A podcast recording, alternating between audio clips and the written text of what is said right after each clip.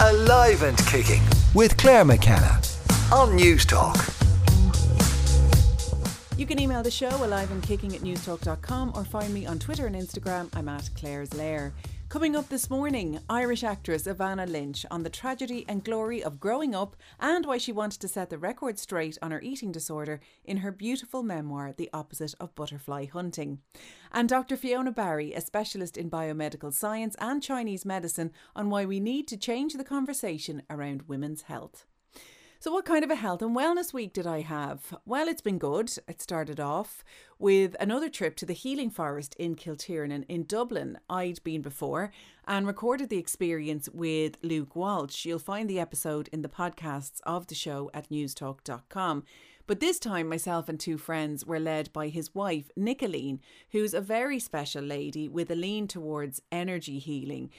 The idea with forest bathing is that it's the forest itself that is healing. You're taking time in it, and Nicoline was respectful of that. There was much of it and lots of learning about the trees alongside the exercises that you're set. But the way she talks, even as you go, there's a little of her own personal magic in there too. It is hard to get into, I'm not going to lie, even as I arrived a more than willing participant after the big house move. Nicoline even said that often the feedback they'll get, people will say they wished there'd been more walking. Forest bathing is not a hike, although you do cover a lot of ground. You do it at such a slow pace, and that's what's hard to get into. There's lots of that, lots of sitting and contemplating and other things that you're set that force you or invite you to stop and reflect. And that's not the pace we're used to, really. Even as I first sat down, I was wondering about what we'd have for dinner later. How was my husband, who I left with a rotten cold, and the kids who'd have hours of screen time as a result. But slowly, slowly, you start to let all that go, and it's a lovely experience. I would highly recommend it. They also do men's talks around a fire over six weeks. It is a gorgeous place. You can go to the healingforest.ie to find out more. And quite the opposite, but just as good for the soul, we took the kids to Tayto Park during the week you forget how important it is to have fun and what that means to our well being. And kids do bring that magic back to Halloween, to Christmas, and any event really. I suggest borrowing one for an afternoon if you haven't one of your own. We went on roller coasters, we followed the Halloween trail, ate a picnic, and just spent time together. It was just as lovely walking in the rain in wellies in the park during the week, too, but to have that fun, that adrenaline rush at a theme park, especially for my 10 year old son, has been a big part of my health and wellness week. And I have heard a few stories recently which have reminded me that people are going through some tough stuff out there. And if that's you, I'm wishing you all the very best. And I was asked to mention Jamie Phelan, a 32 year old mother of four. Her youngest is eight months old, and she's been diagnosed with aggressive brain cancer. Her girlfriends came together to set up a GoFundMe to help raise 200,000 euro to travel to Germany for pioneering treatment. And in eight days, they have raised, last time I looked, they had raised 204,160 euro which is just incredible. You can find out more at Help Jamie Fight Brain Cancer, but it is a reminder, as I say, that we should go gentle with people. You've no idea what they might be carrying, but also that there is so much goodness and support out there in people. You can email the show aliveandkicking at newstalk.com. Now, it's Menopause Awareness Month, and I'll be joined by Dr. Fiona Barry, PhD, in a moment, one of the key members of the MenoActive formulation team. MenoActive from Revive Active. MenoActive is a super supplement for women during and after menopause, formulated after three years of research. You can find out more at reviveactive.com. And Dr. Fiona Barry has such an interesting background. After years of studying biomedical science, she changed course to incorporate Chinese medicine medicine after she found acupuncture was the most effective treatment for her sinus and migraine issues, and she was fascinated by the Eastern approach, looking at everything from symptoms to emotions to stresses and lifestyle. She now incorporates this holistic approach in her focus on women's well-being and hormonal health, and she joins me on the line now. Hello, Fiona. How are you? I'm great, Claire. How are you? I'm good, Fiona. And I was excited to have you on when I had a little look into your work background. What is the basis of, of Chinese medicine? Is it that focus on eh, the emotional and energetic side of the body along with the, the medical side?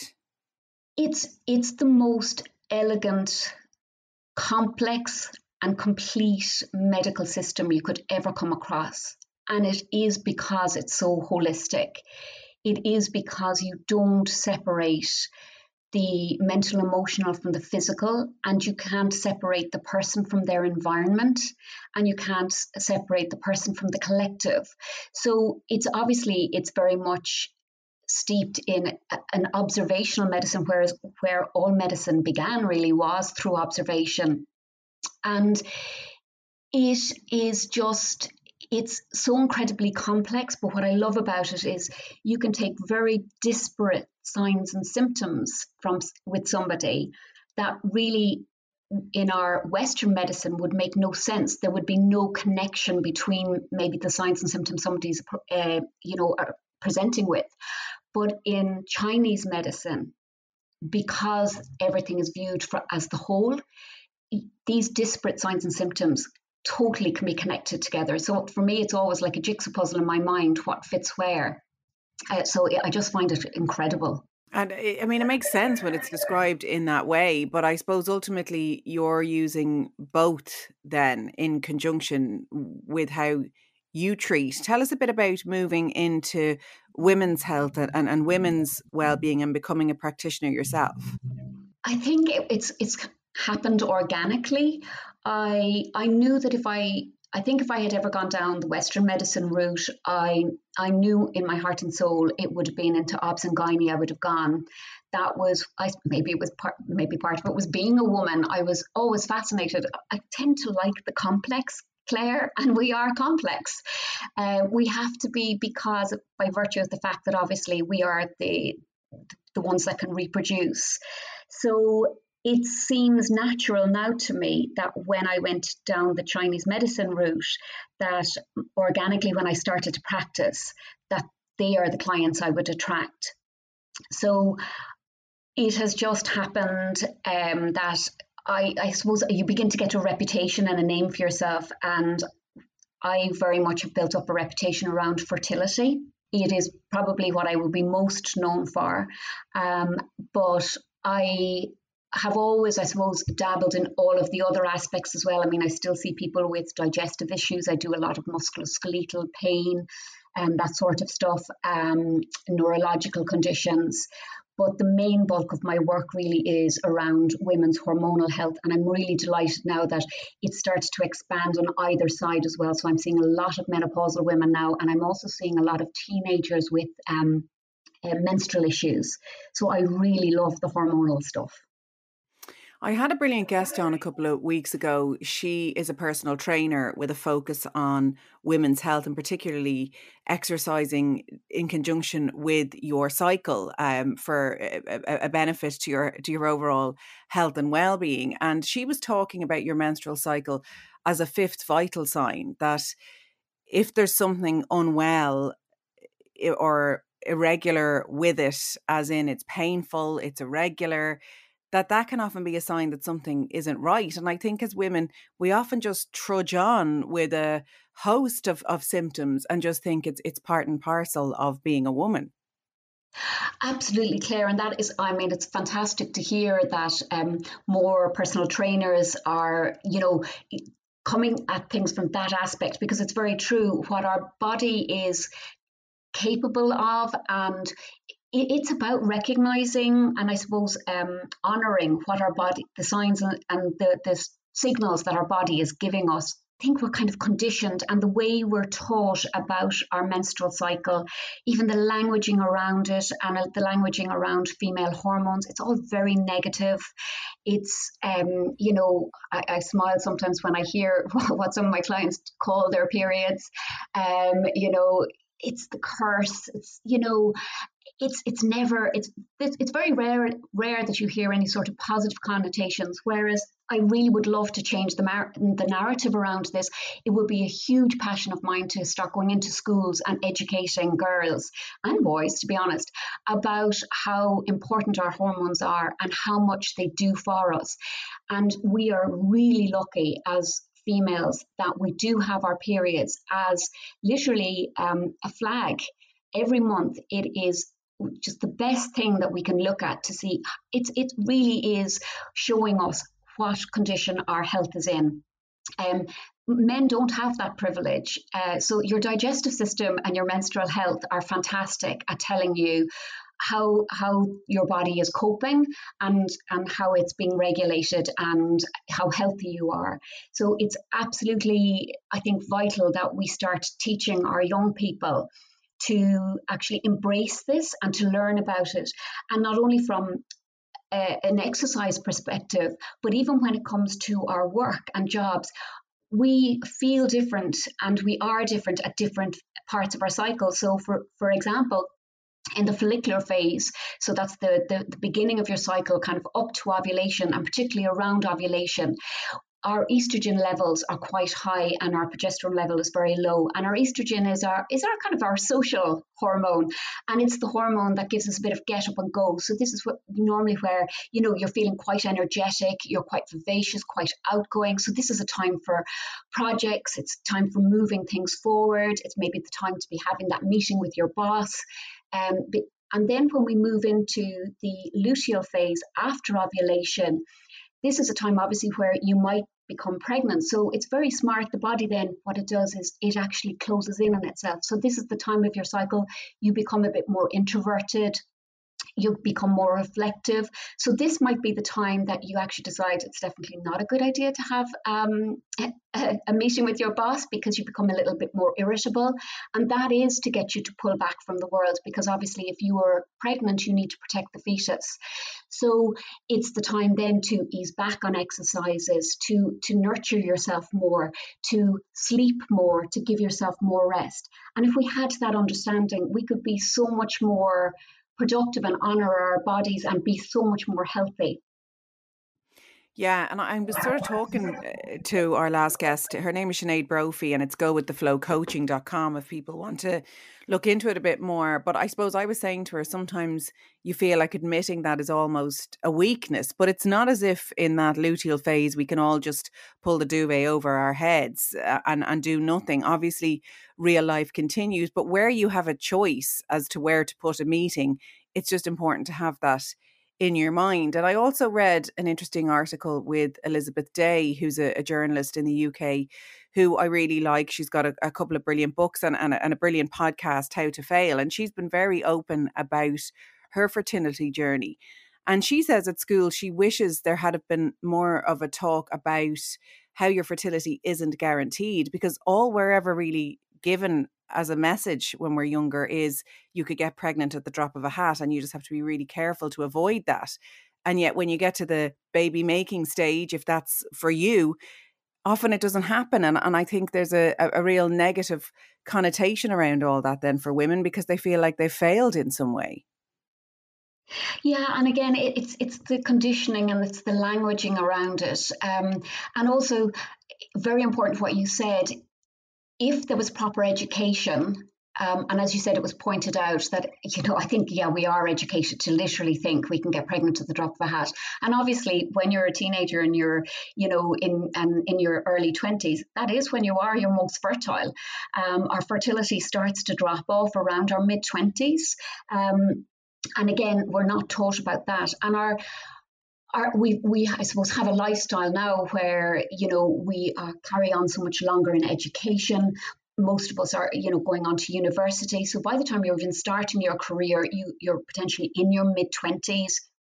And everything else is, is given priority and given focus with very little thought to the fact that all the time, realistically, your fertility is starting to drop off. And there are other aspects to life as well, I think, which aren't discussed. Our Western diet is not compatible for fertility or compatible for health. Um, our lifestyle, our constant on, you know, technology. We're lauded for burnout. You know, you you never really hear somebody being congratulated for resting. You hear people being congratulated for how busy they are. Um, and again, it's another fallacy. The other thing I think I would say is we are now, I think, also seeing the effects of potentially um, hormonal contraception. And I know this is kind of a, a thorny issue because I fully appreciate that hormonal contraception gave women um, freedom and it gave them autonomy over their own bodies. And i you know and i think that's amazing. But hormonal contraception has never moved on we're still it's still more or less the same as it was when it was first um, developed you know whatever 50 60 years ago. And it's been prescribed incorrectly as far as i would be concerned anyway. It's not correct to be prescribing hormonal contraceptives um, to teenagers because they have acne or because they're having irregular periods or because they're having painful periods your menstrual cycle isn't developed until you're it takes about 10 to 12 years so it isn't developed until you're about in your early 20s so if you're going in with something that disrupts that process and disrupts that maturation you have no idea of the consequences of that on the other end Ooh, that is a thorny issue, and you're right. Nobody eh, talks about that either. And fertility on its own is is such a sensitive issue, and I, and that's why I speak about it with sensitivity because I know it's such a struggle for a lot of a lot of couples, a lot of a lot of people. It's it's very very tough, and then you'll hear something like. Rosanna Davidson, for example, who was very open about her fertility struggles. And then all of a sudden she settles down during lockdown and gets pregnant with twins. And it's just this magic formula that somehow is so hard to to tap into but i suppose that's something in the work that you do bringing east and west together. Can i ask you about the menopause? Um, do you think the conversation is beginning to change around menopause? I mean myself personally as a woman in her 40s i certainly feel very different about it than i may have years before because i'm hearing positive stories. I'm seeing people like Davina McCall talk about it and still be doing her workouts and still be working. That it's not this end where you just sit and shrivel up somewhere. Again, it, it's awful, isn't it? I isn't it? I just think it's terrible the way women's health is dealt with, uh, and how conditioned we are from a, such a young age. It, I really, I think the message that we're given from a very young age is that our body is working against us in some way. You know that we're we're these hormonal hags. You know that I don't know, that are at the behest and controlled by these pesky hormones that do nothing positive for us. Um, so we spend ha- half of our fertile years shutting that whole system down and depriving ourselves of the positive aspects, and then lamenting the fact when we're on the other end of it and we're looking for those hormones and bereft when they're leaving us. Um, so it will be so good to change the narrative, you know, from start to finish. Claire, I think menopausal years, to be honest, are the best years of a woman's life um, because I think with the changeover from fertility and reproduction to infertility, or rather, our reproductive energy is so tightly connected to our creative energy. And this is the way it's seen in Chinese medicine. It's called the second spring, because the way they view it is that reproductive energy is then channeled and redirected into your creative energy. And the majority of, I, of women that I know that are particularly in business literally come into their own, I think, in their 40s and their 50s. And it's because you're, I suppose, you're shrugging off a lot of the responsibilities, maybe the responsibilities of young children, although that's changing now because we're having children so late. It's another, it's another added advantage of having children early in life when we're meant to be having them. Um, and you're you know what to be honest as well with the changes in hormones our the, our estrogen is the hormone that really gives us that and progesterone as well that gives us that real nurturing and protective and caring instinct which obviously is needed if you when you are the bearer of children. Um, and whereas when they start to reduce you start to kind of go into your more um, what about me phase and you you kind of back off more on the caring and nurturing and you start again looking a bit more inward and you start kind of thinking okay how do i now care for myself? So i think it is the most amazing transition but perspective is everything and how you go into it you need to go into it prepared Oh, Fiona, we'll have to have you back on because there's so much even to talk about there. Because, as you say, a lot of women now in their 40s have not only young children uh, to care for, they're caring for their elderly or aging parents. They're sandwiched between that. Their career is kicking off. They're getting the what about me phase coming in. So, there's a lot. You're right. We are complex beings, and that's why it's so good to have experts like yourself at our fingertips. Where can people find you, Fiona? Uh, I have two clinics in Cork. I'm based in Midleton and Ballincollig. Um, you can find me under fionabarry.ie. You can find me in on Instagram or on Facebook as uh, Dr. Fiona Barry. Well, Dr. Fiona Barry, it's been gorgeous talking to you today. Thank you so much for coming on. Thanks a million, Claire. Thanks again to Dr. Fiona Barry and to Menoactive from Revive Active, supporting women during and after menopause. Coming up after the break, Irish actress Evanna Lynch on her beautiful memoir, The Opposite of Butterfly Hunting.